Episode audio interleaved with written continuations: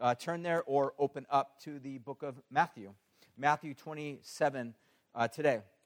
And so I want to talk a little bit about what we're going to be doing. Is uh, we started last week a little mini series going into this Easter season, uh, resurrection season, thinking about um, some really important events. We would call these big theological events that took place. So we looked at the fact last week of the suffering God. Um, today we'll take a look at the, the, the dying God or the crucified God. Next week we'll take a look, obviously, as at the resurrected God, the resurrected one. Um, then the following week after that, immediately after uh, Easter, uh, we'll take a look at what I would describe as the reigning God, or otherwise known as a really important event, what we would call the ascension. Um, and, and these are really important uh, theological concepts that we see kind of embedded in the Christian faith. If you've ever studied these things or thought about them or given any special, unique attention to these things, uh, my suggestion is, is don't um, overlook these things. They're, they're really central to what we would describe as uh, becoming followers of Jesus. So, with that, I want to take a look at this morning at the subject of the dying God.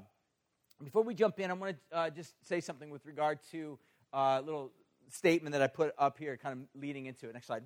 Um, about what we're going to be looking at. Because the subject of the crucifixion story is one that's of, of extreme familiarity to many of us. In other words, um, when we think about Jesus, or if you are a Christian, or maybe you're not even a Christian here today, or maybe you are quasi Christian or an American Christian, meaning Christianity is just nothing more than sort of the backdrop to your life. It's kind of what you were raised in, it's what you know, meaning you are Christian as opposed to Muslim or as opposed to Buddhist. It's just, it's the backdrop to your life, though it has never really had intense meaningfulness for you.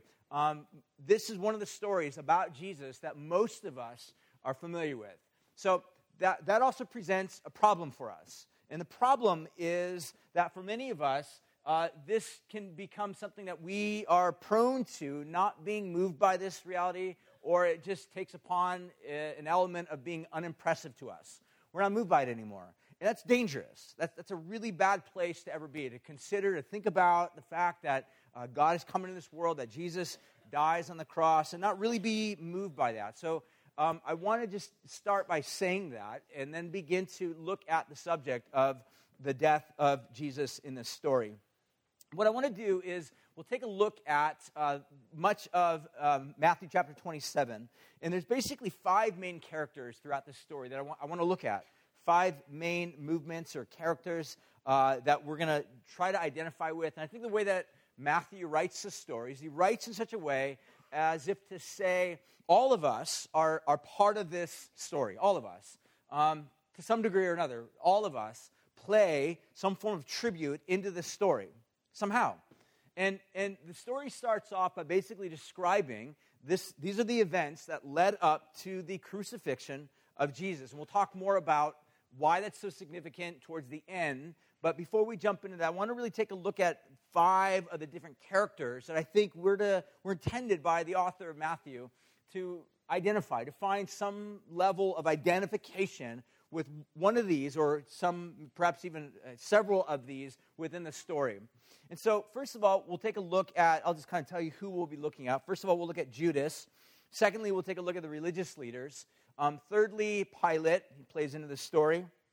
Fourthly, the crowd, the bigger, broader general audience of people that are there. And then fifthly, we'll take a look at the soldiers, and then we'll just kind of summarize with some closing statements and wrap this up. Um, so, first of all, I want to jump in and take a look at Judas um, most of us, we're familiar with, to some degree, who, who Judas Iscariot is. And I want to let Matthew tell the story about who Judas is and the story of Judas playing into this situation. Um, because the underwriting theme behind all of this is every one of these people, to some degree or another, contribute to the death of Jesus. Every one of them. They play. There's blood on their hands. They're guilty to some degree. Each one of them share to some level some degree of uh, complicity in the death of Jesus. But each one of them also have a unique response to the death of Jesus. In each one of them, I think Matthew, we want I just want to look at the different responses of, of each one of these uh, members within this narrative of the final uh, day of Jesus. So, Matthew chapter 27, we'll start off right there. I'll basically begin reading from verse 1. Let's kind of make our way through most of chapter 27. So it starts off with this, and it says, When morning came, all the chief priests and the elders of the people took counsel against Jesus to put him to death. And they bound him, and they led him away and delivered him over to Pilate the governor. Sorry. And then verse 3 it says, And when Judas, his betrayer, saw that Jesus was condemned, he changed his mind and brought back the 30 pieces of silver to the chief priests and the elders, saying, I have sinned by betraying innocent blood. And they said, What is it to us? See to it yourself. And throwing down the 30 pieces of silver in the temple, Judas departed and he went out and he hung himself. So this is a tragedy. Like this, I mean, you're, you're, you're intended to read this. You're supposed to read this and feel a deep sense of, of anguish. Like, oh my gosh, this is not child's play. This is not a light-hearted story. It's not intended to be so. It's intended to bring us into the weightiness of it. There's something profound that's happening here in the storyline that we're supposed to connect with. And I think when you read the story of Judas, we're, we're, familiar to some degree with the backstory of Judas. Judas was one of the disciples or the followers or apostles of Jesus. He was called by Jesus to follow him. If you're familiar to some degree with that story, he, he betrays Jesus, he turns him in. We don't know exactly why he betrayed Jesus. Um, there's all sorts of speculations. Theologians throughout the years have speculated why Judas betrayed him. I'm not going to get into any speculation. Uh, but nonetheless, whatever the case is, Judas betrays him. Um, and he, at some point, comes to himself.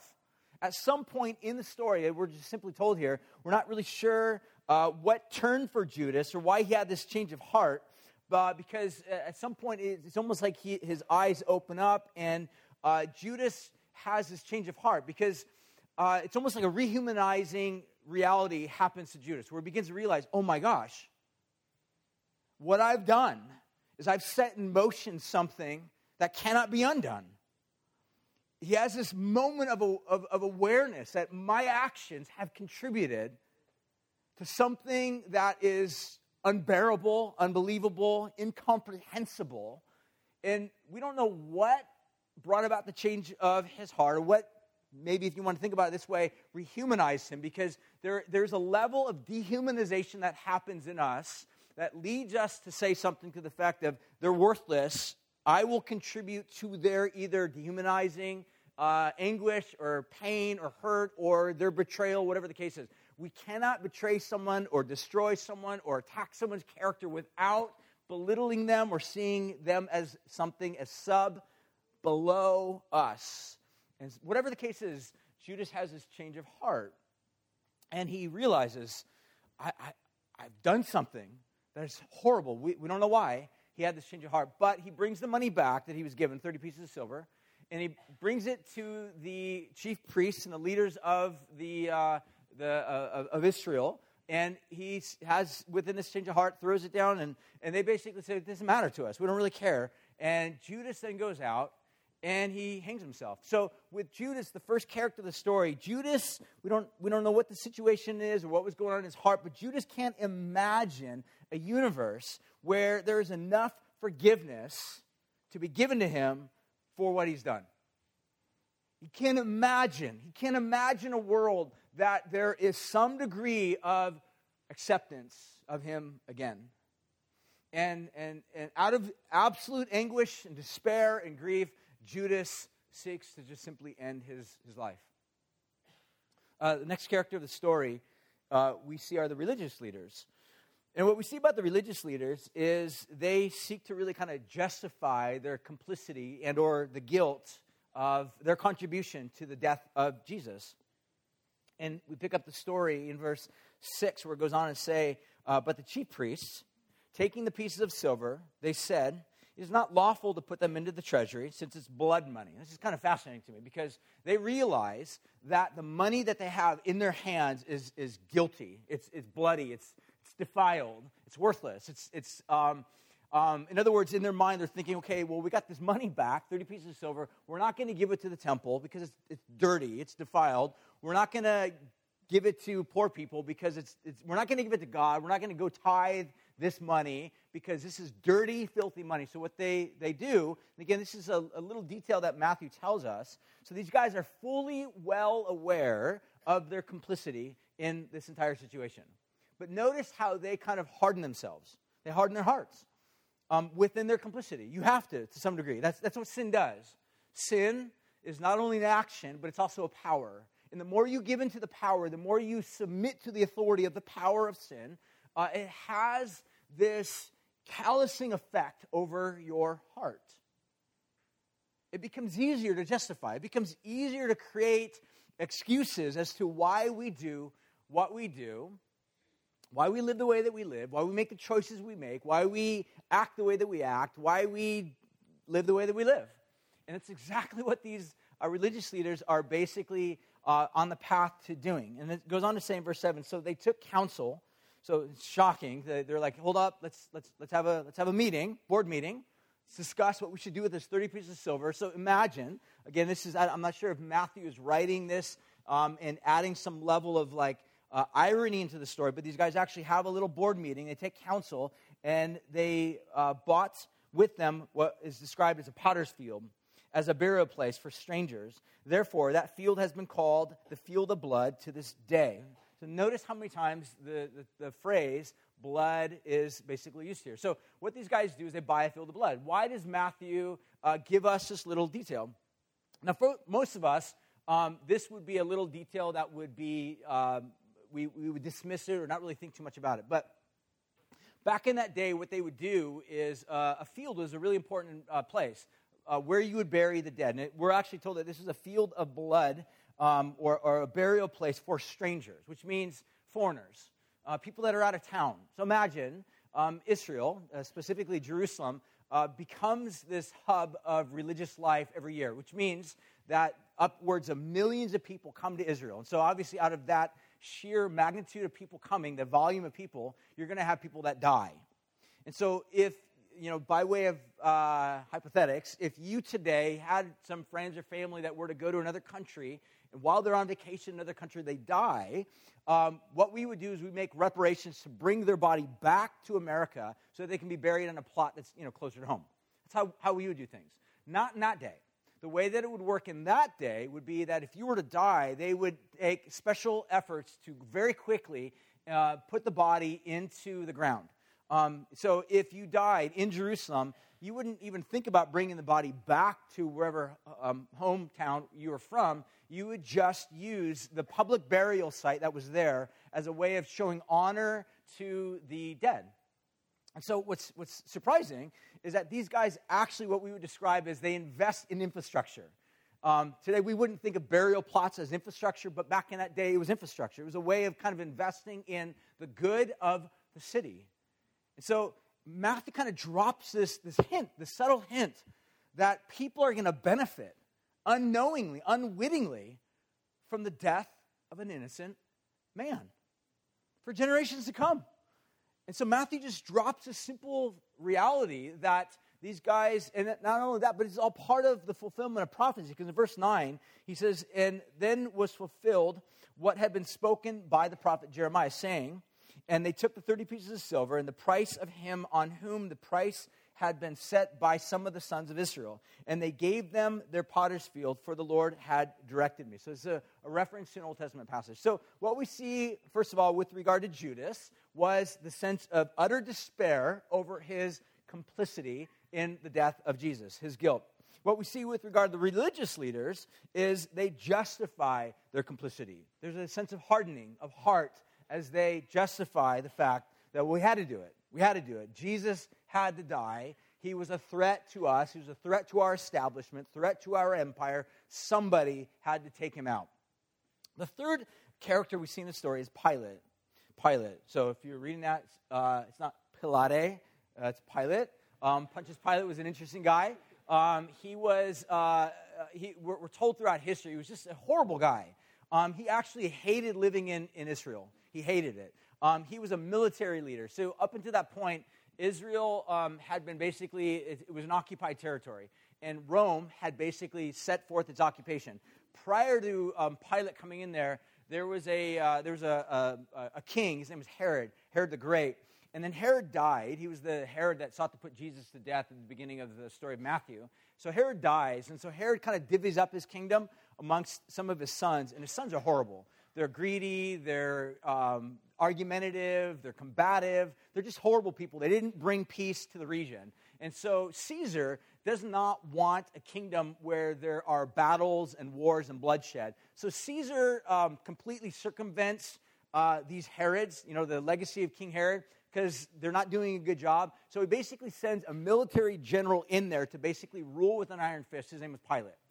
Now, imagine if you're Pilate, um, your main job, main desire in life is to get out as quickly as you can, to get a promotion, to get out of the region of the Middle East. You want to get back to Rome. You want to get back to where the partying's at, where all the life is happening, where you can get a better promotion. But now you're stuck in this horribly hot um, zone and with a bunch of people that have religious customs that are radically backwards to your way of life and understanding. And so Pilate is one of these guys that hates Jewish sentimentality, hates the Jewish religion. And so he was really an enemy. People didn't like uh, Pilate at all. But Pilate's main job was to just simply keep peace at all costs in the region. So he was always killing people. He was always putting pressure. So anytime there was an uprising or there was some form of rebellion or revolt against Caesar, uh, he would oftentimes respond with an iron fist and just simply crush the opposition fiercely. So he was a guy that was greatly feared. So Pilate plays into the story. What's fascinating about the story of uh, Pilate, the how he plays in the story. Now, listen to how Pilate plays into this. Um, we see that now Jesus stood before the governor, and the governor then asks him, Are you the king of the Jews? And Jesus said, You have said so. But when he was accused by the chief priests and the elders, he gave no answer. And then Pilate said to him, Do you not hear how many things they testify against you? But he gave them no answer, not even a single charge, so that the governor was greatly amazed. So here's Pilate, shocked. See, Jesus doesn't fit the stereotypical profile of a, uh, of, of a insurrectionist. Right? So the idea of insurrection was common. It happened all the time throughout the Middle East. There are always these revolts. Now, again, like I said, think about it this way. In parts of the world where America or England or some other Western community goes in and they exercise some form of occupation, whether it's perceived occupation or whether it's actual uh, militaristic type occupation, you will have revolts within those territories. What do you call revolts against uh, an opposing occupation? What do you call that? If you are on the occupation side, what do you call revolts against that? Terrorism. Call it terrorism. So, what's Jesus being accused of? There are two things that Jesus is basically being accused of. On the one hand, treason. That's, that's the question. Are you a king? That's a question. Are, are, you, are you really a king? And Jesus' answer to Pilate is very ambiguous and vague, and he basically just simply says, You've said so. As if to say, Look, your understanding of a king, my understanding of a king, radically different. But whatever, it's as you say. If, if I had more time, if I had more opportunity, I would expand it, but I'm not even confident that you would even fully understand or comprehend my understanding of kingship versus Caesar's understanding of kingship. But I don't think Jesus was being de- degrading in any way. I think he was just simply putting forth the fact it's, yeah, sure, whatever, as, as you say. So, on the one hand, Jesus was being charged with treason because he would be setting up another kingdom in the place of Caesar. At least that's what gets nailed over his head on the cross. This is Jesus of Nazareth, king of the Jews. So treason. And on the other hand, Jesus being uh, charged with terrorism because the religious leaders are basically charging Jesus with saying he's threatening to tear down or destroy the temple. Now, the temple, if you're familiar, is this massive structure. Be kind of like someone coming on the scene and being like, hey, World Trade Center, it's coming down. I'm going to take it down. It'll be destroyed by my hands. That is a charge or an act, or at least an alleged act of, of now, Jesus was talking about an entirely different temple. He's talking about the body, his body as being a temple that would be destroyed. But nonetheless, these were the charges that were leveled against Jesus. So here's Pilate, this, this uh, recognized point of power in the Middle East, and before him is Jesus, the, the King of Kings. The irony couldn't be more profound. Now, as we go on to see that uh, within the storyline, he goes on to say, Then Pilate said to him, Do you not hear the many things that and testify against you? Uh, but he gave them no answer, not even a single charge, so that the governor was greatly amazed. So we go on to read in the story in verse 15. It says, Now at the feast, the governor was accustomed to release for the crowd any one prisoner whom they wanted. And they had a notorious prisoner named Barabbas. And so when they had gathered, Pilate said to them, whom do you want me to release to you, Barabbas or Jesus, who is called the Christ? Now, in some translations, ancient translations, actually, some of your translations might read Jesus Barabbas or Yeshua Barabbas. Um, there is an ancient tradition that uh, Origen, who lived many, many, many years ago, uh, saw the phrase Jesus Barabbas and uh, sought to omit the Yeshua, Jesus. Uh, Jesus was a very common name. It'd be like, in modern day language, Mike, right? Mike. Um, just a common, normal, standard name, or like in an ancient, or like, an, or I should say, a modern Middle Eastern country, like, uh, who's Muhammad? And like everybody raises their hand. I'm Muhammad. Like in that ancient culture, who's, who's Yeshua? Uh, a lot of Yeshuas would, raise their hand. So it was a very common name.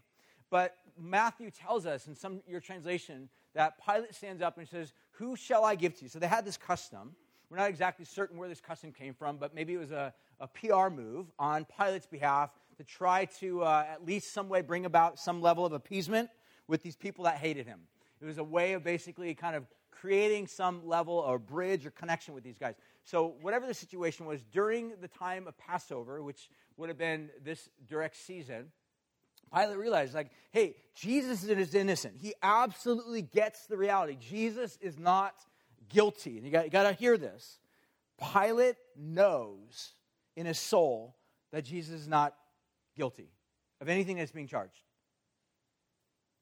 But Pilate is a puppet. Pilate is someone that is controlled not only by the religious leaders and how they think of him, his approval rating among them is extremely important because if Pilate sinks in the ratings of how they approve or think about him, um, there will be revolts that will start. And if revolts get started, and that means that Pilate's not doing a good, jo- good job keeping peace in his region, word will get back to Caesar, and Caesar will kill Pilate. Right? That's, that's the way uh, you, didn't just get fired, you, you got killed. And so Pilate was deeply concerned about his approval ratings because his entire livelihood depended upon how he is perceived. So he recognizes there's a way for me to somehow figure out a back door to get this Yeshua uh, set free. So he brings up this guy by the name of Yeshua Barabbas, which, uh, if you're familiar with the, the Greek, Barabbas uh, means son of the Father. Bar, son, Abba, which you know, when Jesus says, when you pray, say, Our Father, our Abba. Um, so here's the interesting irony in this story Pilate's basically saying there's two Yeshuas. One is Yeshua of Nazareth, the other, Yeshua, son of the Father. One is a revolutionary, one has been guilty, Mark tells us, of actually committing murder. One has blood on its hands. One, Jesus of Nazareth, will shed his blood. Uh, which one should I release to you? On the one hand, one is a known criminal for killing. On the other hand, Jesus of Nazareth is one that says, when your enemy strikes you, give him your other cheek. That's the path to victory. Yeshua Barabbas says the path to victory is kill, slaughter, drop a bomb. That's how we win. The contrast could not be more stark than how Pilate presents it. Which one should I release to you? And then he goes on. In the story, it says in verse 16, and it says, And they had this notorious prisoner named Barabbas. And so when they had gathered, Pilate then said to them, Whom do you want me to release to you, Barabbas or Jesus, called the Messiah, the King? For he knew that it was out of envy that the religious leaders had delivered him up. Besides, while he was sitting on judgment, so this is another like little segue, a little addition that he adds to the story. He says that uh, his wife sent word to him, "Have nothing to do with this righteous man, for I have suffered much because of him today." As a result of a dream. So, so imagine this. Um, one of the shows that my, my, my family has really gotten into watching a lot lately um, is NCIS. Have you guys ever seen that? It's amazing. So, so good. Anyways, um, Gibbs, his, his, his name's Lieutenant Gibbs, or whatever Gibbs. I don't know what he is. I don't know if lieutenant's the right word. But, anyways, um, he, whenever he's interrogating uh, a suspect, he, he hates being interrupted. So it's the worst thing you can ever do is interrupt or disrupt his interrogation. Here, Pilate's inter, he's in, interrogating Jesus, and his wife somehow either sends a message to him or herself comes in and interrupts his interrogation of Jesus and says, Look, I just had a dream. And in the dream, I, I, was, I was, was informed that this Jesus had nothing to do with him. He's an innocent man.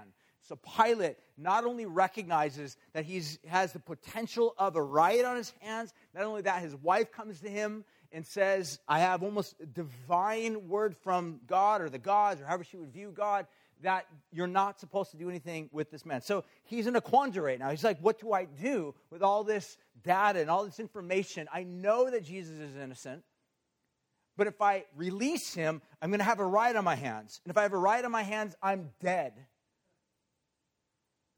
It's about playing politics for him. It's about trying to figure out the system, rig the system in such a way so that it's tilted in a way that gets him out first and foremost above and beyond all of it. In verse 19, it says, Besides, while he was sitting there, verse 20, jump on forward, he says, Now the chief priests and the elders, they persuaded the crowd to ask for Barabbas and to destroy Jesus. And says, The governor, governor again said to them, Which of the two do you want me to release to you? And they said, Barabbas.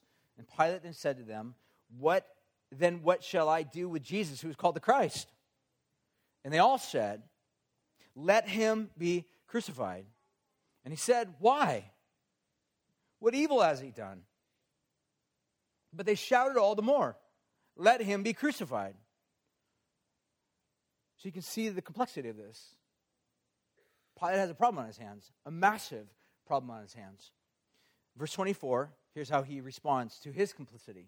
It says this so when Pilate saw that he was gaining nothing, but rather than a riot was beginning, he took water, washed his hands before the crowd, saying, I'm innocent of this man's blood. So Pilate's response is to somehow, in this state of denial, say, I'm innocent of this. Do you see the irony here? Standing next to Pilate is the only one who's innocent.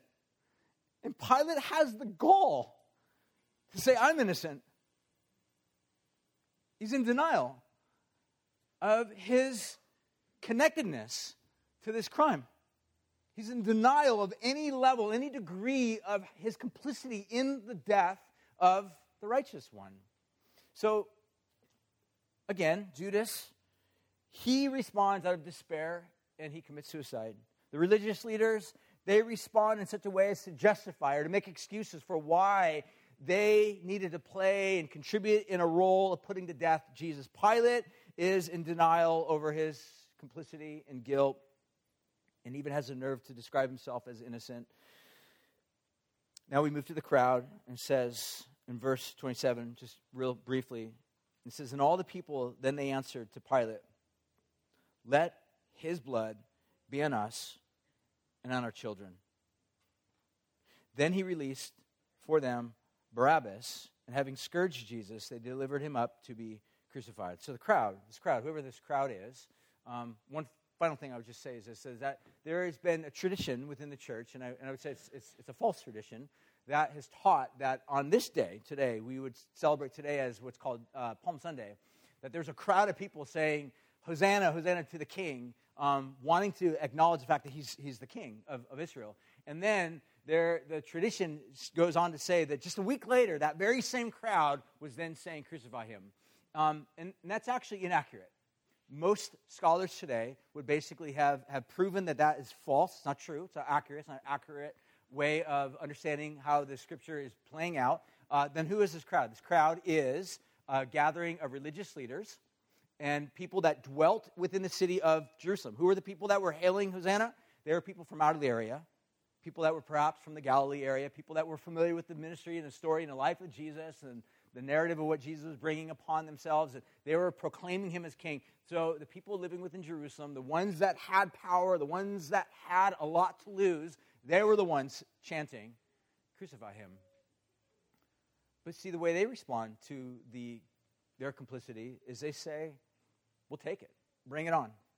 Bring it on. We recognize our complicity in this, and they pridefully gloat in their commitment and in their contribution to the death of Jesus. Finally, we see the soldiers.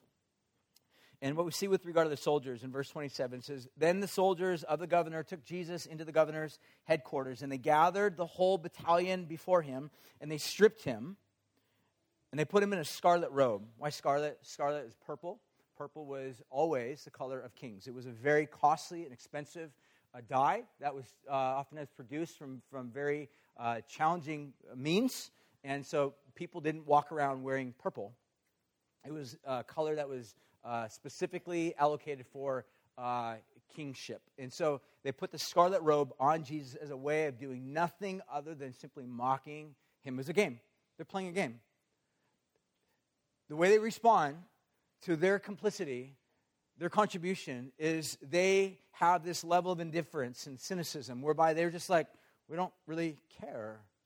It's just a game to us. It's a game in terms of their mindset. So they mock Jesus, putting this robe upon him. And verse 29 says, and twisting together a crown of thorns, um, they put it on his head and they put a reed in his right hand. The reed was a symbol of like a, a, a, scepter. It was oftentimes always what a king would, would carry. Was a way of raising a scepter, saying, I have the power here. And they put this reed in Jesus' hand. Somehow he actually uh, allows himself to receive the reed and receive the crown, whatever. And Jesus there is, is going along with all of this, or he's uh, coerced or controlled into doing this.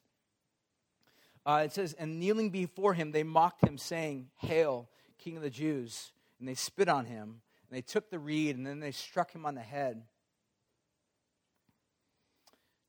And when they had mocked him, they stripped him of the robe, and they put on his own clothes on him, and they led him away to crucify him. And here's where the story uh, concludes, because we have to think about the subject of, of crucifixion. Um, why first of all, why, why crucifixion?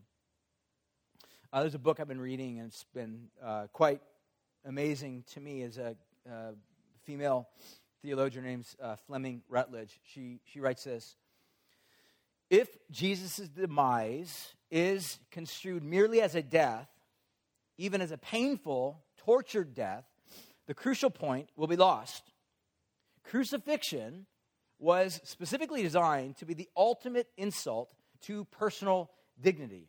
The last word in humiliating and dehumanizing treatment. Degradation was the point. The cross was the ultimate disgraceful event. She goes on to say that Christians often have asked the question why did Jesus have to die?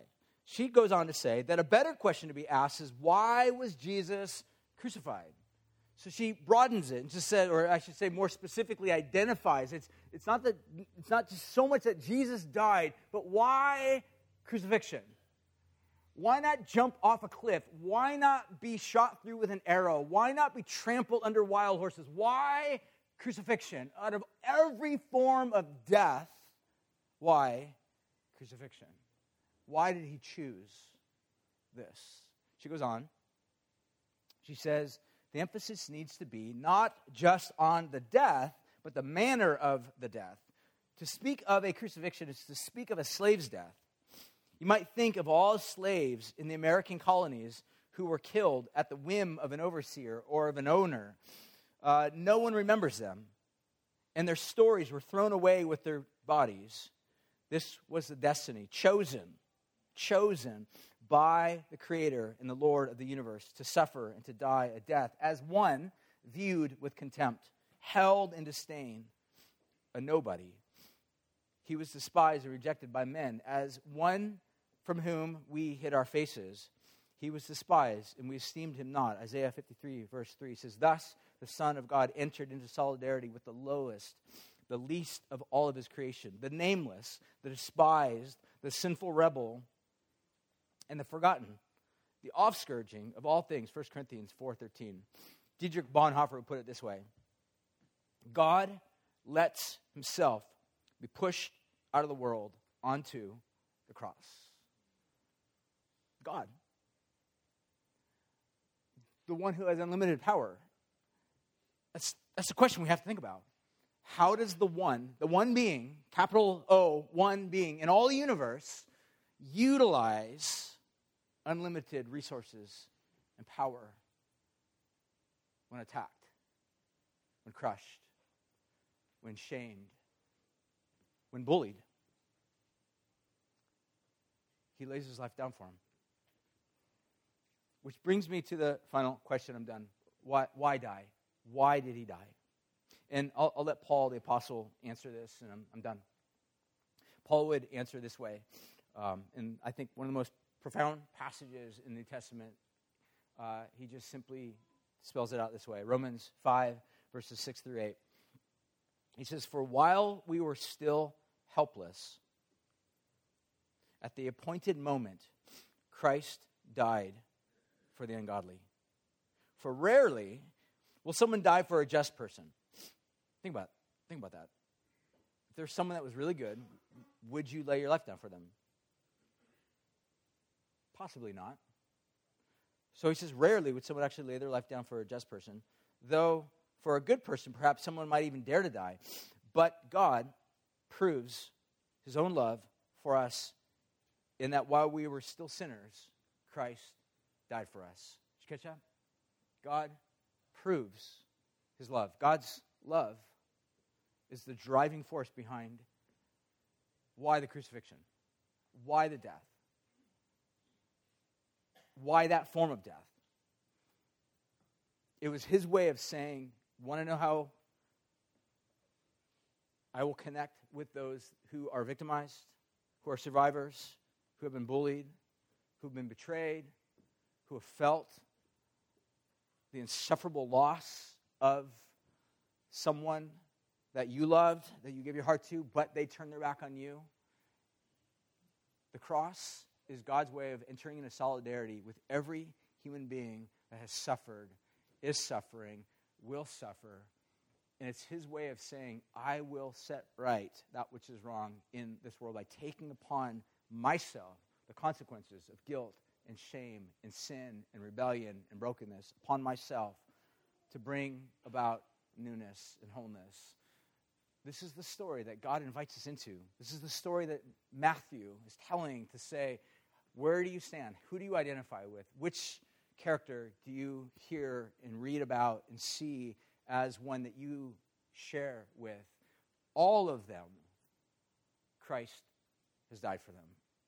That's the story we find ourselves. The gospel is always one whereby it invites us to identify where we stand, but ultimately to not stop there, to not end there, to not conclude there, but to go to where the story leads, which is a resurrected God stretching out his hands to us to trust him, to give our hearts to him, to give our lives to him, to entrust our despair, to entrust our egos and our prides and our self centeredness, to entrust our game playing, to entrust all of these little things that we set up to try to rig the system, to promote ourselves, to count them all, what Paul would say, as dung for the excellency of God. It's always an invitation to trust Him. So, with that, I don't know where you're at, but this is an opportunity to do business with God, to cast our cares upon Him, to maybe bring our cynicism to Him, to bring our sin, our shame, our guilt, our despair to Him, and allow Him to bring healing to us. So, why don't we stand? I'm going to have the worship team come on up, and Bill, we'll just take a few moments to just pause and reflect. In fact, what I'd like to do right now is, is just quiet ourselves to maybe just close our eyes and I've done this before. Just invited you to maybe stretch out your hands as a way of just saying, God, I need you. As a way of just saying, God, I, I, I, want to trust you. As a way of inviting the Holy Spirit to speak to you? What are the areas in your heart that need to be made right before God? And uh, when you're ready, if you'd like, we have communion. It's a way of remembering the broken body of Christ and the poured out blood, to partake of it, to remember that though we have all been offenders, though we have all been contributors to the death of Jesus, we have all been invited to be washed and cleansed and made new and rectified, to be justified, to be made right with a God that we have wronged. So, let me pray. Just consider, think, contemplate on the beauty of the cross, which in and of itself is a shocking statement. And we'll sing. And we'll respond.